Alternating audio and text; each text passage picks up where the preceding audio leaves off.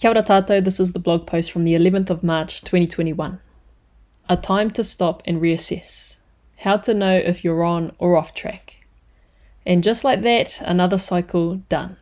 Hineahuone is one of my favourite pūrākau to refer back to, and I'm sure I'll find a way to weave it back in throughout the upcoming Atua blog series pieces. But new moon, new pūrākau, new story. And I feel like this one found me in a way. It came from Wananga deliberations earlier this week about the importance of rest and reflection, making moments to step back and see what pattern is forming from the smaller daily acts and decisions we make, which is very similar to what one of the themes was in last week's blog post. And this is how it goes.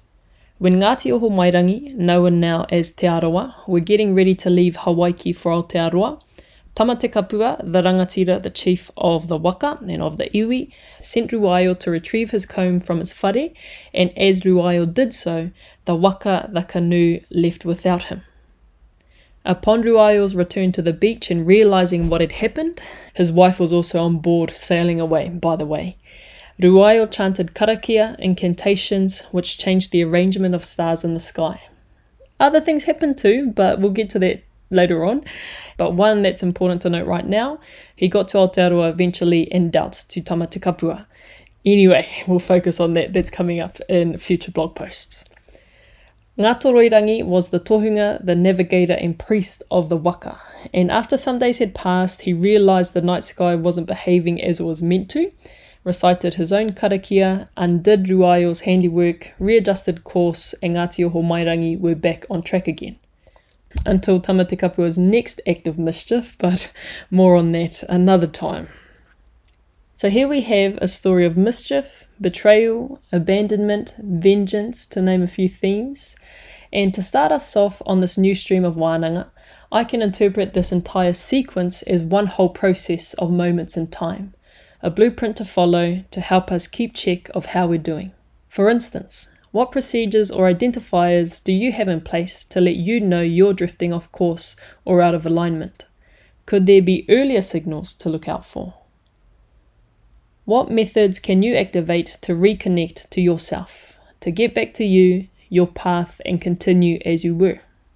How could you better recognize distractions in your future so you're not left behind by whatever metaphorical waka you might be aboard that might propel you closer to living your aspirations. I don't really like that sentence. I think I could have done some more work on it, uh, but we're almost finished. One of my signals is when I start to worry and stress, because that's not my natural state. I trust the process, I give it all over to the universe to make it happen, and I keep doing what I do, what I can control. There's no doubt if something I want will happen, it's bliss. But when I start to fuss and stress about outcomes and little things that really don't matter, that's one marker. But I still feel like that's too far down the track, and I'm still working on what some earlier signs could be.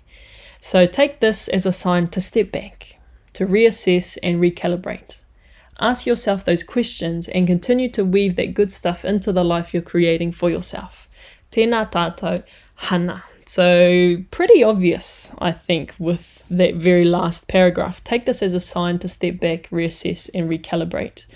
And it's been such a busy 2021, especially here in Aotearoa with how we had lockdown last year, and then we've gone back into it, or into level two and into level three, and we're trying to create this new way of living and just trying to get into the flow of things. Or, you know, it's like 2021, let's pack up or like let's do what we can to get as far away from 2020 as possible.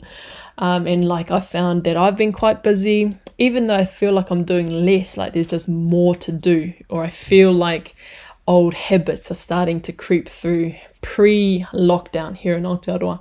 And so I'm finding, as I said here, one of the signals is when I start to worry and stress. And I've had a few of those already in 2021, which I'm not a fan of. But I've also had some big projects come to fruition or come to the end of the first phase. And so those demand energy from you in a different way than, say, the research and development phase of something or the setup phase, even though they're all texting in their own way. That's what I'm trying to communicate and get across. Um, but enjoyed this blog post. It's just kind of setting the theme, a very broad overview of the pūrākau about what happened with Ruaio, with Tamatekapua, with Ngāti Oho Mairangi and Ngātoroirangi. And um, we'll get into more detail about those different components as the next couple of weeks through this moon cycle starts to unfold and come together. I like this bit towards the end a story of mischief, betrayal, abandonment, and vengeance, to name a few. But there's probably some other themes in there as well. And this is one way I can interpret each sequence as the whole, which I think is really important. And we touched on that last week as well with the small acts that accumulate over time to be to have the most impact, like how the branch is just as important as the fruit or the berries or the flowers that grow from it, but it doesn't get the same credit. because it's not that beautiful thing, um, but that comes first in the whakapapa. And so I like how that's been woven in, how we snuck that one in there as well. But I enjoyed this one, a different type of post, I feel, just trying to lay the foundations and then ask those questions towards the end about different signs we can look out for.